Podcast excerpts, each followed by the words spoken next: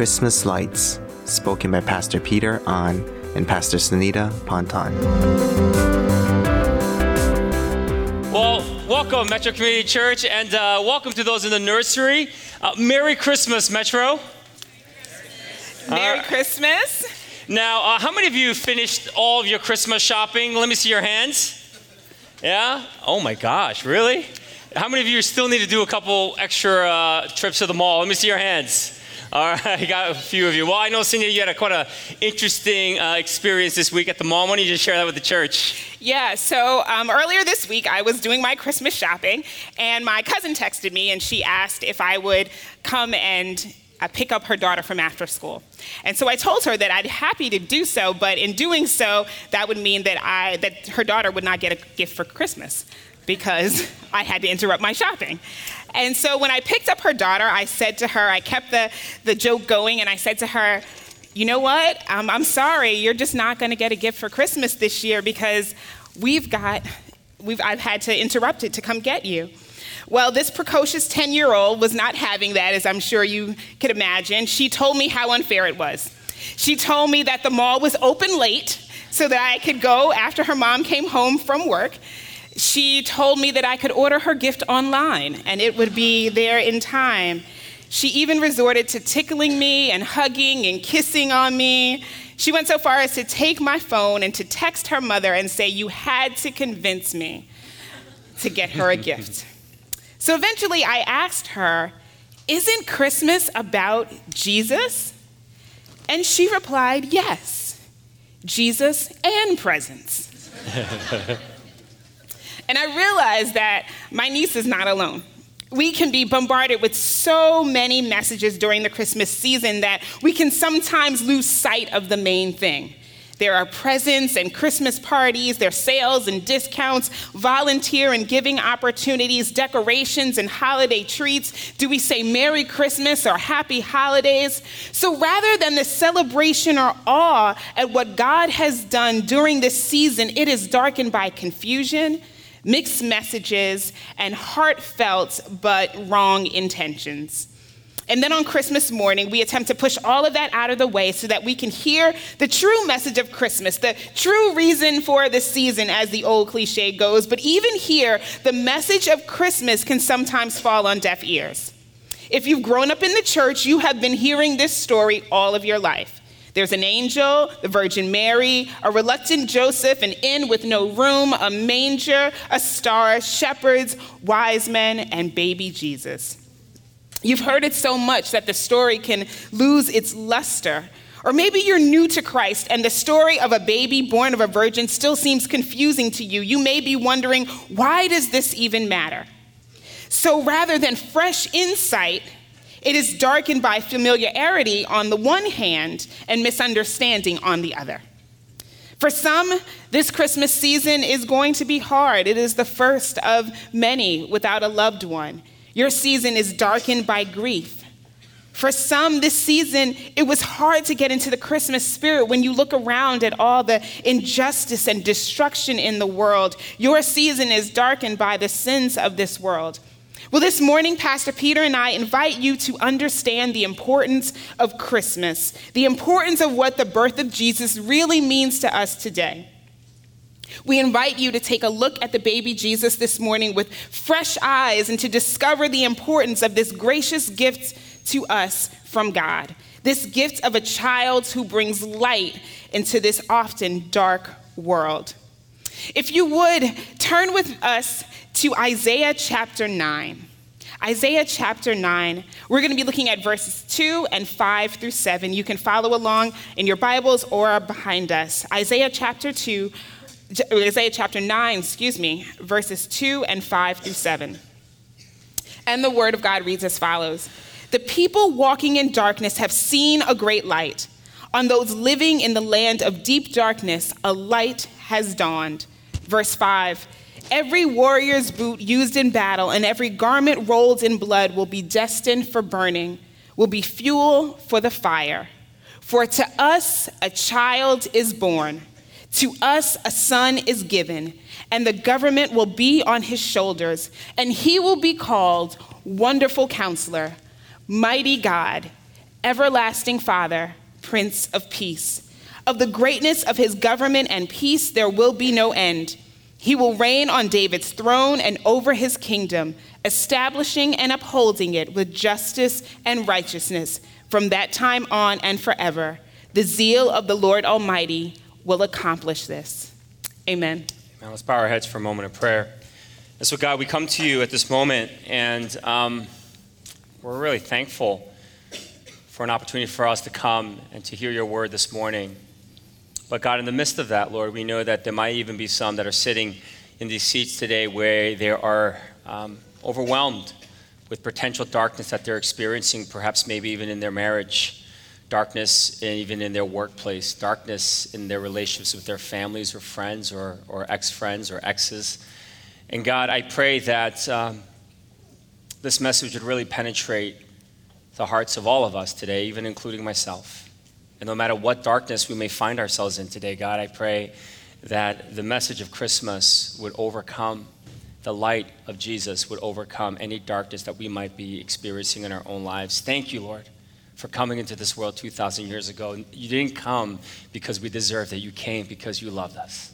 May we be able to experience and, and, and, and live into that love this morning. So I pray, God, that the words that come out of my mouth and Pastor Sanetta's mouth and the meditation of all of our hearts in this room, God, I pray that it will indeed be pleasing unto you. And all of God's people said, Amen. Amen. And so, really, to embrace Christmas, we need to first understand this idea of darkness that Pastor Sanetta talked about. I don't think I got to talk to you much or try to convince you that there's darkness that surrounds the world in which you and I live in today. There's darkness that surrounds some of the important relationships in your life. During the time of Isaiah, when this was written, people walked in darkness. And really, the word darkness in the Bible, what it means is that it's this understanding of evil and ignorance, not just evil or ignorance is evil and ignorance. What kind of evil and ignorance does darkness represent?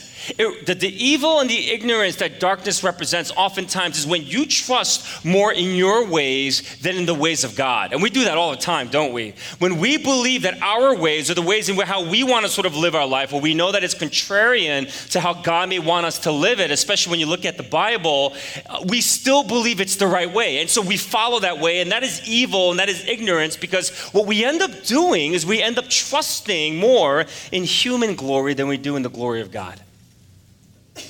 And so I think you can vibe in, with me on that and understand the level of darkness when we sort of enter into life and we sort of project or we live a life a certain way where we think we know better than God, and so we project to go a different way than Him. And we live in the sense of ignorance because at the same time, we sort of depend and trust more in our own glory than even in the glory of God. And God has put us on this earth so that we can experience love and mercy and grace in that way, so that we can trust in Him in that way, trust in His ways, and trust in his glory.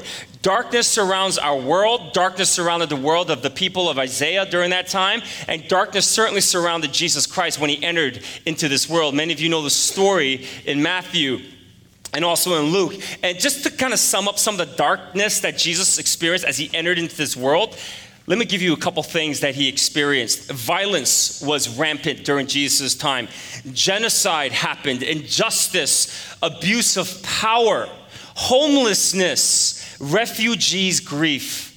Doesn't that sound exactly like today in 2018? You see, the problem with a lot of us, and, and, it's happened through the beginning of time, and especially when Jesus entered into this world 2,000 years ago, people have sort of went their own way. They've lived in this darkness because they believe that we are capable with our own might, with our own strength, with our own intellect, with our own level of innovation, that we believe we can get rid of darkness. We believe that it's humanly possible through education, through innovation, that darkness can be removed in our own lives. And it doesn't matter how much education you have. It doesn't matter how much innovation that you and I are seeking to experience and live out in our own lives. There is no way we can get rid of darkness with our own human strength. And so, therefore, one of the most powerful Christmas message today on this Christmas Sunday is simply this things are really that bad in this world. The things that appear to be dark in your life, folks, it's really dark. And there's no way out in the sense where you and I can do right by it in a way where we can dig ourselves out of the pit, oftentimes, that we find ourselves in. So, the hope of Christmas simply is that because of Jesus, there's hope now because of Jesus Christ entering into this world, that there's hope in the midst of it. And Isaiah says that there's light, and that light is synonymous with the word hope, right? Verse 2, it says, The people walking in darkness have seen a great light. On those living in the land of the deep darkness, a light has dawned. Again, light is synonymous to the word hope. Yes, the people of God were living in utter darkness. Yes, when Jesus entered into this world, it was completely dark, so dark that, uh, that, that he had to come into this world. But now there's hope there is true hope. And no matter what darkness you may find yourself in today on this Christmas Sunday, I want you to know today that because of this day in which you and I celebrate in Jesus Christ, that there's hope. Amen? Amen. That there's light. That no matter what you find yourself, no matter what you may believe to be true, humanly speaking, within your own understanding, you think you know an outcome and you think an outcome is going to happen because of the darkness in which you're living in today. The hope of Christmas simply is this no matter how dark it might be in your life today, that there's hope. Because Jesus is light. And don't sit there and think that you know what's going to happen in a certain relationship, how broken it might be. Don't think you think that this darkness is going to determine the rest of your life. The thing about Christmas and the hope that you and I have is that Christ has entered into this world and that we cannot default into this place of darkness. Because that's what John says. John says in, in 1, verse 9 and 10, look what he says here. This is our natural tendency. And isn't it so true of us that when we start to experience darkness, it becomes our friend and our foe? Look at what it says. It says in verse 9, it says, The true light that gives light to everyone was coming into the world. He was in the world, and though the world was made through him, the world did not recognize him. And maybe today you don't recognize this Jesus because darkness has clouded your vision of seeing Jesus today. But on this Christmas Sunday, I want you to know that He's here and He wants to connect with you and He wants you to know that He truly, truly loves you and that no matter how dark it might be, that there's hope. Jesus entered into this world and there was darkness among its world leaders that once Herod found out, King Herod found out that Jesus was alive, that he was born, and this could be potentially the Messiah, he sent out a message of trying to find out where to locate wherever he was. And when he couldn't find out where Jesus was, look at what he ended up doing in Matthew chapter 2, verses 16 to 18. It says, When Herod realized that he had been outwitted by the Magi, he was furious and he gave orders to kill all the boys in Bethlehem and its vicinity who were two years old and under in accordance with time he had learned from the Magi. Then what was said through the prophet Jeremiah was fulfilled. A voice is heard in Ramah, weeping and great mourning. Rachel weeping for her children and refusing to be comforted because they are no more. And I know sometimes you feel like you're in a place where you feel like there is no more in life, but there is. That's the message of Christmas. Christmas is good news that God wants to turn our darkness into light, our conflicts into shalom, our loss into abundance, and yes, even our despair into joy. And, I know it's going to be a process, but you got to hold on to it and believe in the message of what Christmas is about. And in verse 9, it says that this light will flash upon us. And we see it in verse 6, the summation of the power of Christmas and why Jesus truly is the light in the midst of our darkness. Because it says in verse 6 of Isaiah chapter 9, For to us a child is born, to us a son is given, and the government will be on his shoulders, and he will be called Wonderful Counselor Mighty God, Everlasting Father, Prince of Priests. How can these four titles that have been ascribed to Jesus Christ on this Christmas Sunday help us to find some light in the midst of our darkness? Pastor Sanetta, could you help us to shed some light in this? Jesus becomes our hope and our light when we accept him first, as Isaiah says, as our wonderful counselor. The first title Isaiah tells us about Jesus is that Jesus will be our wonderful counselor.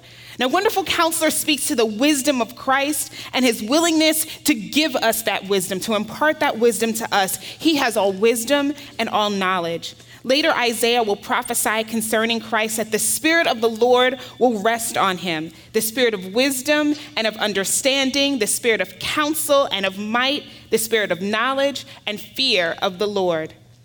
Isaiah calls his counsel wonderful.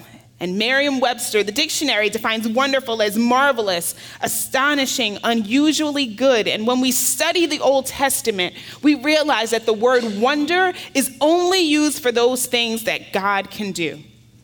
Jesus is our wonderful counselor because of his understanding of all things and his great desire to share that with us. He counsels pastors to start churches. He counsels leaders of organizations and companies. He counsels new parents, right? And he counsels doctors to implant a kidney from a young, healthy Chinese woman from our church into the body of a suffering white man 10 years her senior. This is not science, brothers and sisters. This is the wisdom of God. Amen. Our Amen. finite intellect has tricked us into believing that we can do anything, that we can solve all kinds of problems and ills in the world, but that's not true. Whatever wisdom we possess, Whatever knowledge we can claim to hold, whatever understanding we can pretend to have, is only a gift from God. And even personally, Jesus is able to be our counselor because of his understanding of human nature. Jesus was one of us.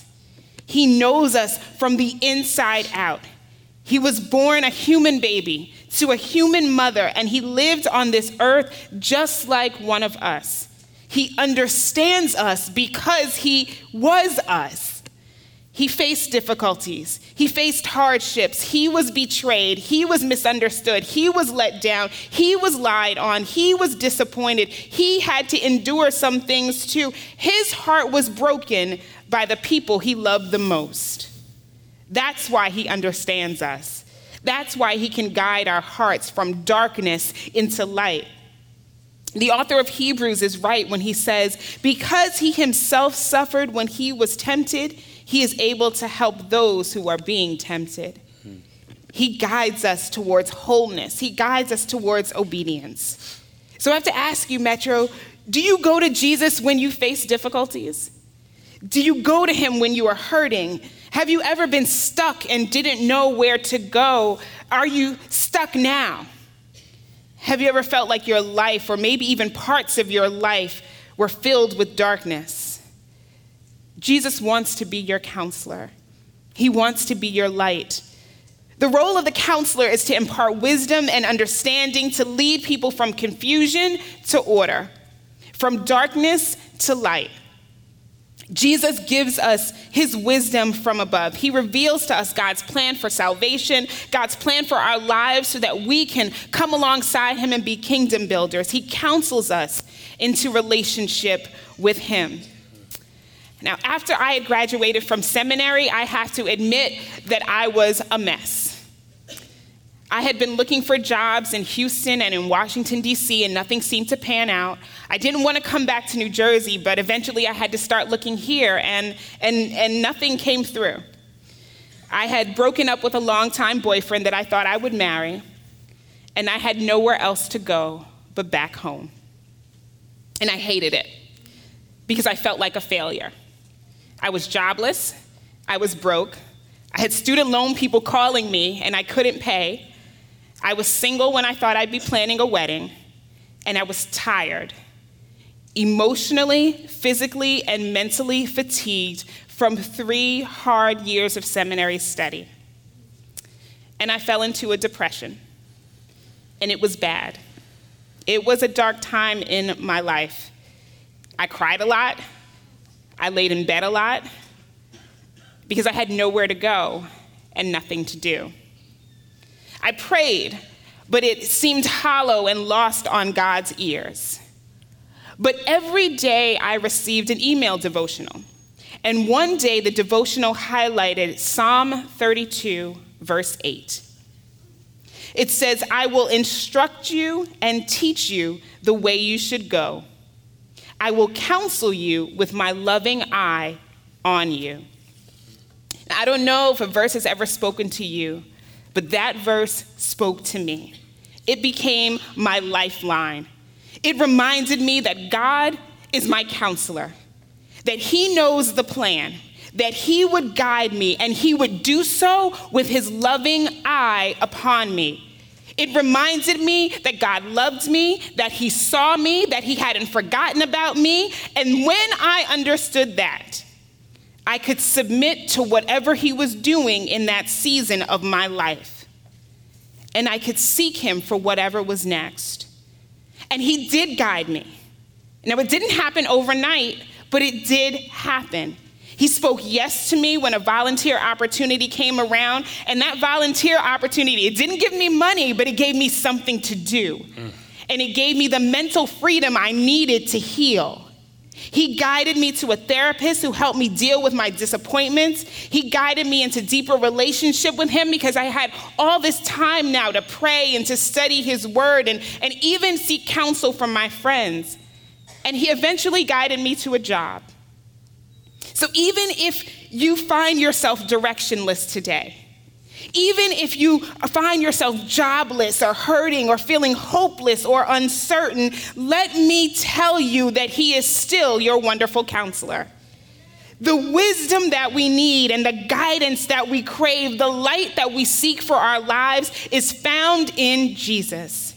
He is our wonderful counselor. Amen. And thank you so much for sharing that with us. Pastor Sanetta. And, the, and when we look at it ahead, many years later, this wonderful counselor led you to Metro, and you're here, and you're never going to leave until you retire, right? and so, you know, it's just amazing to see how this wonderful counselor has led you here for the next 40 years. I mean, it's amazing. It really is. He truly is your wonderful counselor if you trust in him and trust in his wise counsel. The other thing, in which the other title that we see about Jesus being light that penetrates the darkness on this Christmas Sunday is that he is our mighty God. Jesus is our mighty God. What that means is that he is filled with the divine power that is required to defeat the darkness. Again, it requires a divine power, not a human power, to defeat darkness. You get that? Divine power. And so the hope of Christmas is to know that Jesus is our mighty God, that He's come and He is the light that will penetrate our darkness. Basically, when Jesus entered into this world 2,000 years ago, darkness trembled because the light was so bright. It was a power that was so divine that darkness trembled, even though this baby was just an infant. And that's why it says in verse 5 of Isaiah, it says that every warrior's boots used in battle and every garment rolled in blood will be destined for burning, will be fuel for the fire, right? Basically, what that means is that you don't have to go to war anymore because the light has dawned. Throw your boots into the fire. Throw your clothing into your warrior clothes into the fire. Let it just be fuel because that's the only thing it's good for now because the light has truly dawned. The power of God is here. Jesus Christ is here. That power that Jesus possessed while he walked on this earth, even while he was crucified on the cross and then he resurrected from the dead, that power was the very same power that parted the Red Sea. That same power was the very power that impregnated a 90 year old woman, Sarah, with Isaac, who became the promise fulfilled in Abraham. That power of God is the same power that provided for the people of God in the wilderness for 40 years when He rained down manna from heaven and allowed them to feed and to eat and not die of starvation. That power of God that impregnated a 12 year old little girl with the Messiah in her womb, where she gave birth to him at the age of 13. Yesterday, I was talking to my daughter Christina. She's 17, and I said, "Why can't you do that? That's you can totally do that. You know, Mary had Jesus when she was 13 years old." And Christina said, "Why do you keep bringing that up? Do you want me to get pregnant?" no, no, no, no. I don't want you to get pregnant. Okay, all right, forget. It. I'll never use that example again. That's power. The immaculate conception the Immaculate Conception Metro. Jesus Christ is our mighty God, and whatever darkness it is that you might be experiencing today, I want you to know today that the divine power of God is there for you today to experience the light in the midst of whatever dark situation that might be your life today. Now, I know what some of you are thinking. You're thinking it doesn't make sense. And especially for some of us in this room, that you might be just sort of on a, on a journey to thinking about or trying to sort out if God or Jesus Christ is really God. And you're saying, but Peter, there's still so much darkness in the world today. Peter, there's still so much sin. I mean, look at what's going on in the world. How could you say that God came and he came to destroy darkness when there's so much darkness in our world? When there's so much darkness in my life? How can you say that Jesus Christ truly is our mighty God? Because it doesn't look like it. And for some of us in this room, I do believe we've used this idea of, of, of the darkness that surrounds us in, in our world to be an excuse for us not to believe in a God. Because maybe your rhetoric is this How can I believe in a God who loves when there's so much pain and death and darkness and evil that's roaming our world? I totally get it. Legitimate question. But what you need to know is that when Jesus entered this world 2,000 years ago, he didn't enter it to end the darkness of macro evil like wars, like genocides, different things like that. Yes, those are dark. But you know what the greatest darkness of all was when Jesus entered this world that he destroyed? Is the darkness that separates us from our relationship with God.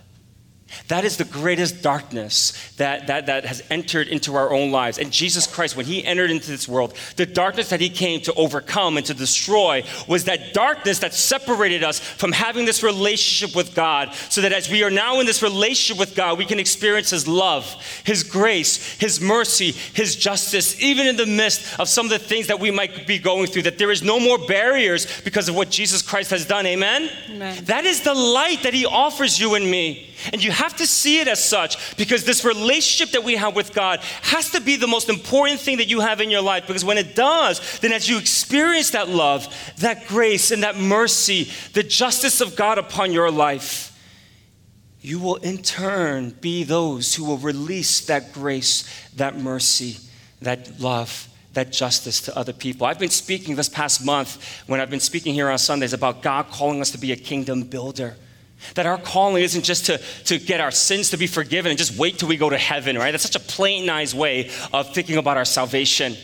God saved us, not just so that we can go to heaven. No, He saved us primarily so that we can bring heaven and establish heaven here on earth. And how do we do that? As you experience love, grace, mercy, and justice from God, He wants you to pour it out to other people and release it to those in this world. And it always starts with those that are at home first, because those are oftentimes the hardest people to love in our lives. Back in November, we were in Thailand. A group of us from Metro went to Thailand. And we support a missionary out there. His name is Scott Kwok. Scott was one of us. He was on staff. He was a member of our church, but then God called him to impact Southeast Asia. So we were there with his wife, and uh, we kind of wanted to learn the things that he was working and serving in and, uh, and see how maybe our church can partner more with what they were doing.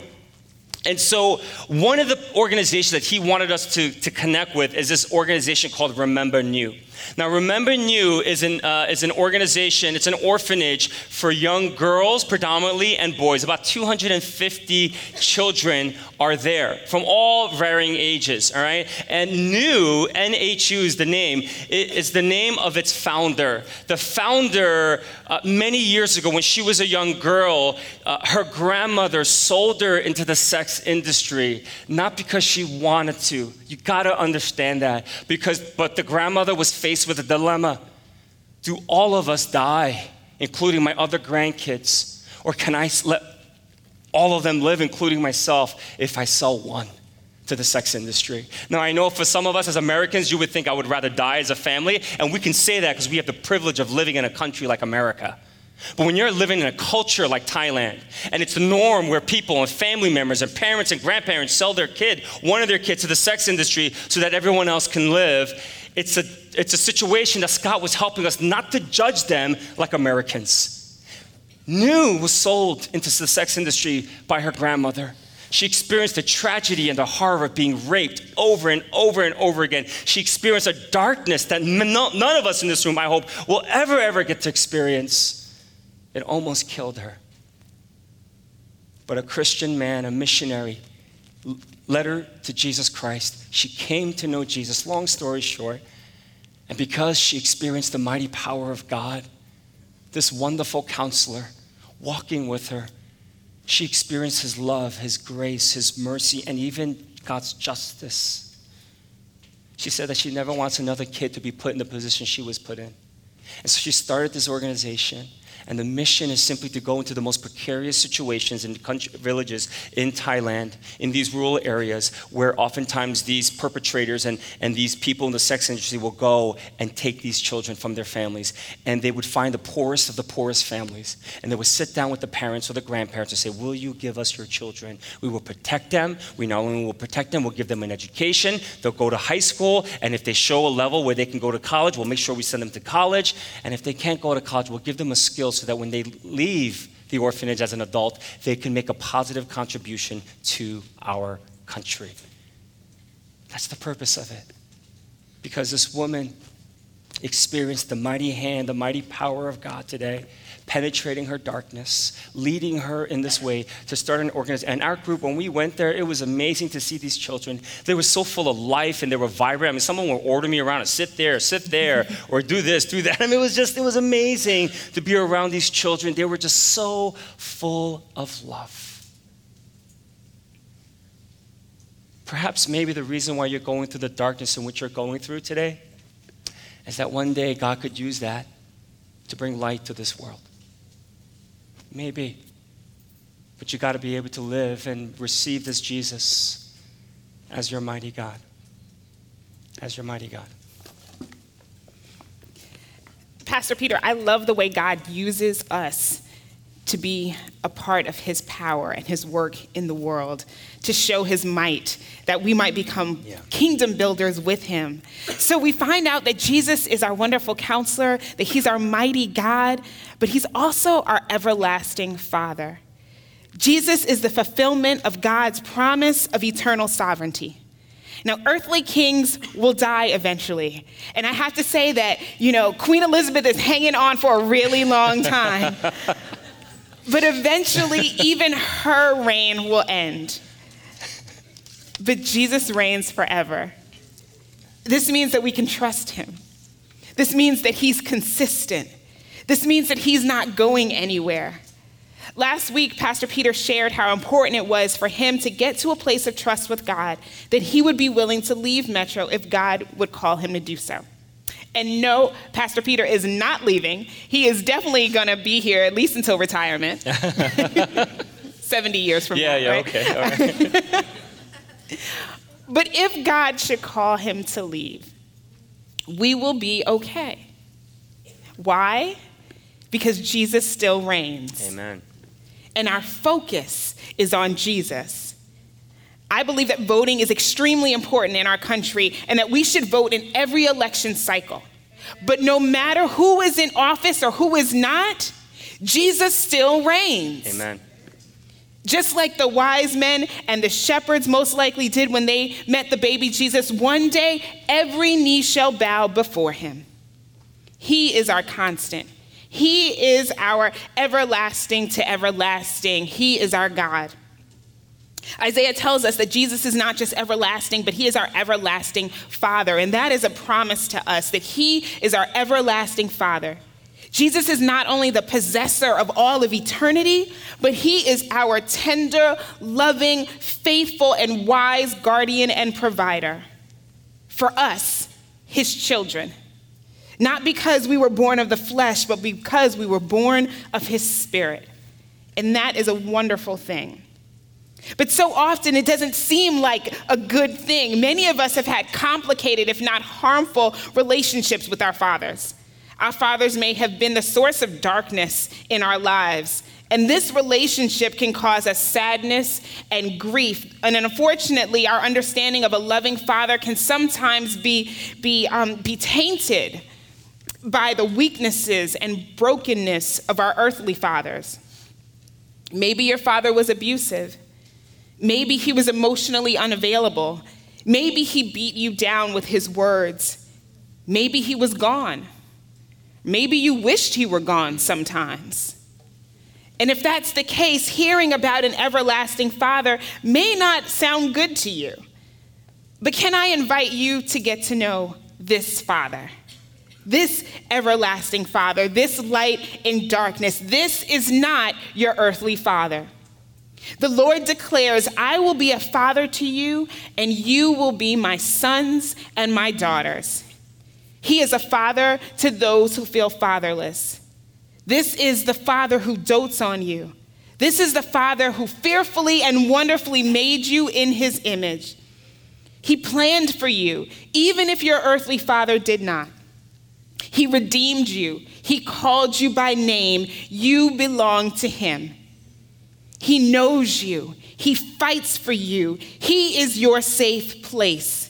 He loves you now and forever because he is everlasting and that will not and cannot change. And he is always available to you. Now, I told you earlier that after seminary, I had to come back home. And it was hard to do so, but mostly because of my pride. Because what my earthly father showed me was that I can always come back home. No matter what happens out in the world, I could always come back home to him. And when I think back on that time in my life, one of the truths that I learned about my earthly father and my heavenly father is that I can always come back home. Just like the father in the story of the prodigal son, the father's arms are always open wide for us to return back to him. He is still waiting he is still your light in this world of darkness. His loving arms remain open and always available to us. Try him, and you will see for yourself.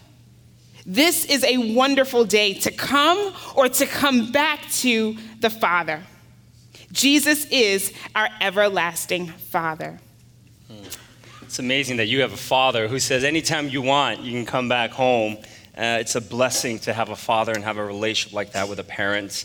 Uh, God is truly our everlasting Father. And the very last thing that we're going to learn, which is, I think, like the cherry on top here of, of, about what Christmas is all about in this light of Jesus, is that Jesus is our Prince of Peace. Think about that word peace for a moment. What does that mean for you? You know, there are a lot of wealthy people today that they would give their life savings if they could have a little peace in their life, but they can't find it. Prince of Peace, what it literally means that Jesus is the administrator, the one who presides over peace. Now, the word peace, shalom in the Hebrew, it means, it doesn't mean an absence of war. It means wholeness. It means restoration. It means health, completeness. That's what peace means. And when Jesus Christ entered this, into this world, the reason why darkness trembled was because wholeness was happening there was a sense of health that was being restored in people's relationship with God that he could not the enemy himself could not destroy anymore because Jesus was much more powerful because he is the mighty God. That there was a sense of completeness and health. Only Jesus can do this. Only God can give you and I that kind of peace. Jesus Christ on this Christmas Sunday is our very Prince of Peace. And so, no matter what darkness we may be living in today, do you realize today that one of the greatest things that God wants to give to you as a gift on this Christmas Sunday is that He wants to give you completeness? Wholeness and health, that you don't have to live your life anymore seeking the approval of other people, that you don't have to be ashamed of the kind of house or kind of a situation you might be living in today, that you can truly be content with where you are right now, who you're married to, whatever life might be, even though you're single, that on this Christmas Sunday you can truly rejoice and saying that you are truly blessed. Why? Because you have been given peace. You have been given this complete wholeness and health. Amen? Amen. That's who Jesus is. And so what he's done is that he's come come here and he's restored this relationship. He's brought this sense of completeness in this relation with God. Regardless of what you and I do, regardless of our output, the powerful truth of the gospel is, is that Jesus Christ has come and when God sees us, he doesn't see just our brokenness because are we still broken in the midst of receiving this peace? Absolutely. Are we still capable of, of sin? Yeah, we are. Every single one of us are. But no longer will our output determine whether we can go before God because the Prince of Peace has come and He's restored and He's brought to health a sense of completeness to our relation with God. Paul sums it up so beautifully in 1 Corinthians 1, verse 30 to 31. He simply says this He says, It is because of Him that you are in Christ Jesus who has become for us wisdom from God, that is our righteousness, holiness, and redemption. Therefore, as it is written, let the one who boasts boast in the Lord. I, I do hope that you would remem- memorize this verse this week. It will blow you away because what Paul is saying is this because Jesus Christ, who is our light, who is our everlasting Father, who is our Prince of Peace, who is our wonderful counselor, who is our mighty God, because he has come and he's died for us on the cross and resurrected from the dead, that when God sees you, that when he sees you today, you may not believe this. Maybe you've never heard these words ever uttered from another human being's mouth before, but when God sees you, you know what he sees? Righteousness, holiness, redemption. That's what he sees in us. No matter how broken you might feel today, no matter how defunct life might feel like today, no matter how much you're swimming in the darkness and you feel like you're being, you're, you're, it's like swimming literally in boiling water, that when God sees us, he sees righteousness, holiness, and that we have been redeemed by him. Amen, Metro? Amen. That's the hope of the gospel today. Listen, I'm just going to be honest. I'm going to be straight up with you. I would not be able to be up here today if it wasn't for the Prince of Peace that if it was determined by how I live my life, because I don't live it perfectly, I, I live in sin regularly. If it wasn't for the Prince of Peace, I could not stand here before you and even have the audacity to say that I'm your pastor. Because when God sees me, he sees righteousness, holiness, someone who's been redeemed. That's how healing happens. And my hope is that today you would be able to experience that by allowing the Prince of Peace to come and invade your darkness. But it can't if you don't see yourself as holy, righteous, and redeemed. While I was in Thailand, before I even went out, um, my mother is 74 years old. And uh, she asked me many years ago, she said, Hey, I'm, I'm getting older. I don't know how much longer I can get on a plane for a long time and travel, but I'm dying to see the world. And I'd love to go visit some of the places you're going to because, you know, uh, I want to see what God's doing. So can I join you on the trip, on trips? I don't know if I want to do that right? Because it's my mom. I mean, Sanetta, would you take your, I mean, your father is so loving. He welcomed you to his home. But would you take him on a missions trip? Absolutely not. right? It's, it's hard. Why do you want to take your parents with you? Like, I don't want to take my mom, right? And like church people are around. And my mother always treats me like a four year old kid, no matter what. It doesn't matter how old I am, right? She'll give me these really evil stares if I'm drinking wine at dinner at these missions trips. And, and so I took her to Africa a few years ago, and it was just like so stressful right? Because she kept nagging me, kept judging me the way I was doing things and, and stuff like that. And it wasn't very fun. And I took her to, I took her to Norway. I did some ministry out there. And, uh, and she got real sick, so I had to really care for her during that trip too. And, and she still kind of like was nagging at me at some things. So I really didn't want to bring her to Thailand, but I know she wanted to go. So I decided to, but I, I threatened her. I said, listen, if you stress me out once, just one time, you say anything about me drinking something or saying something or not doing something, I say, I will never take you on another trip again. Do I make myself clear?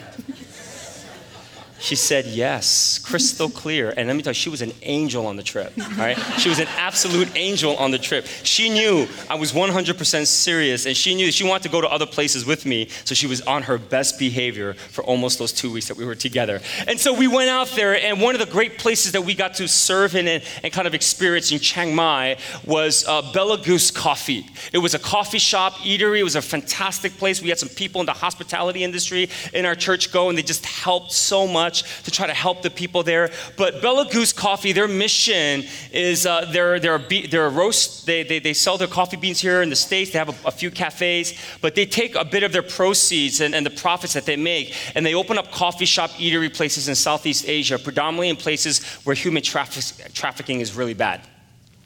And their hope is to introduce these ladies into the hospitality industry so that they can find means to support themselves and their family financially so they don't have to go out and sell their bodies and become a prostitute and things like that.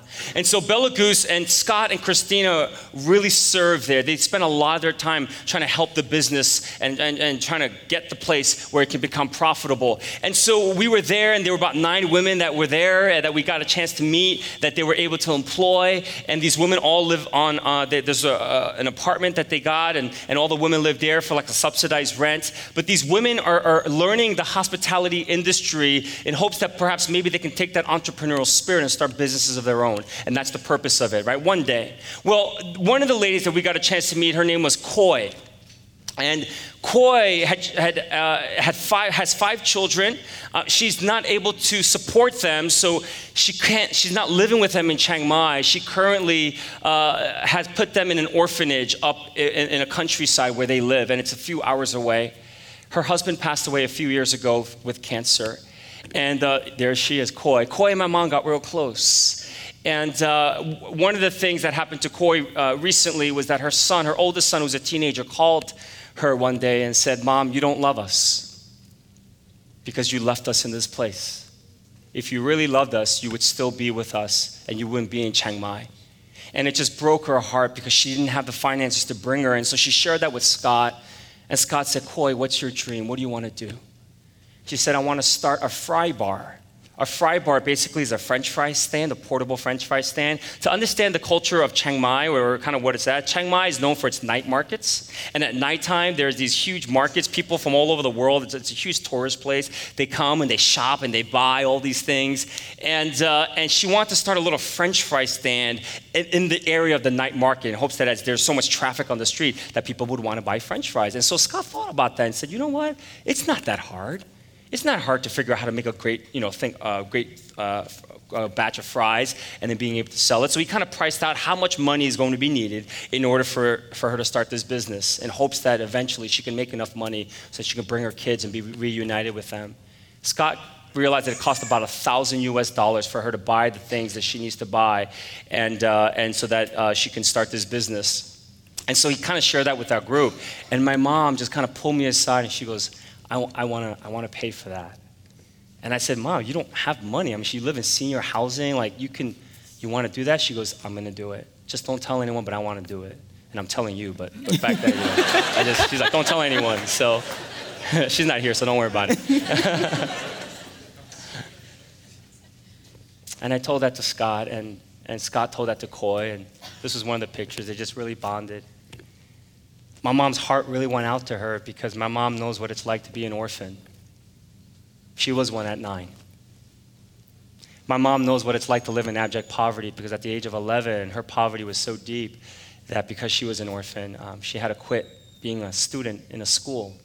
And she had to work in a button factory at the age of 11 and try to support her grandparents. She worked full time since the age of 11. My mother knows the pain of being in a marriage where she not only experienced physical abuse, but deep emotional trauma.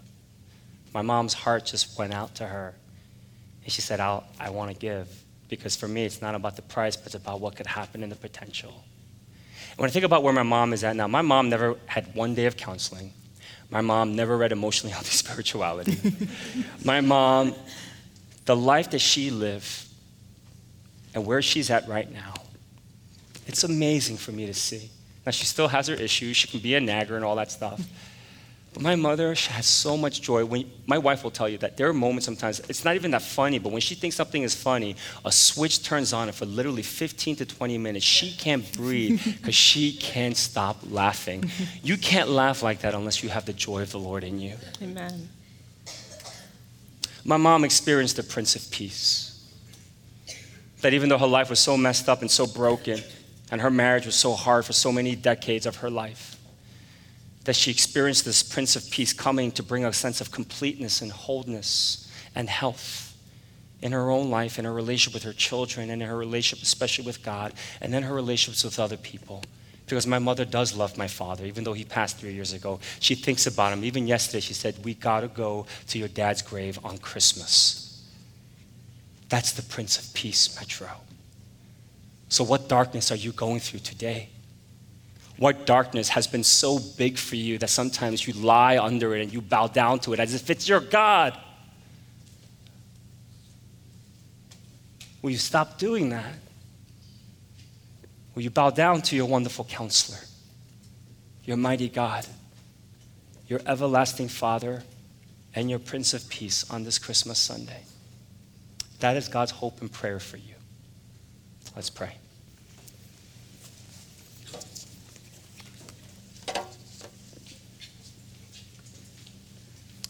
No more bowing down to darkness anymore, guys. Today is Christmas Sunday. Will you bow down to this wonderful counselor, this mighty God, everlasting Father, and Prince of Peace? That he can take your darkest situation today, and if you would just let him, he would restore it and bring peace, bring wholeness and health and completeness to it. I'm going to give you a few moments to do that, and then I'm going to close this in prayer.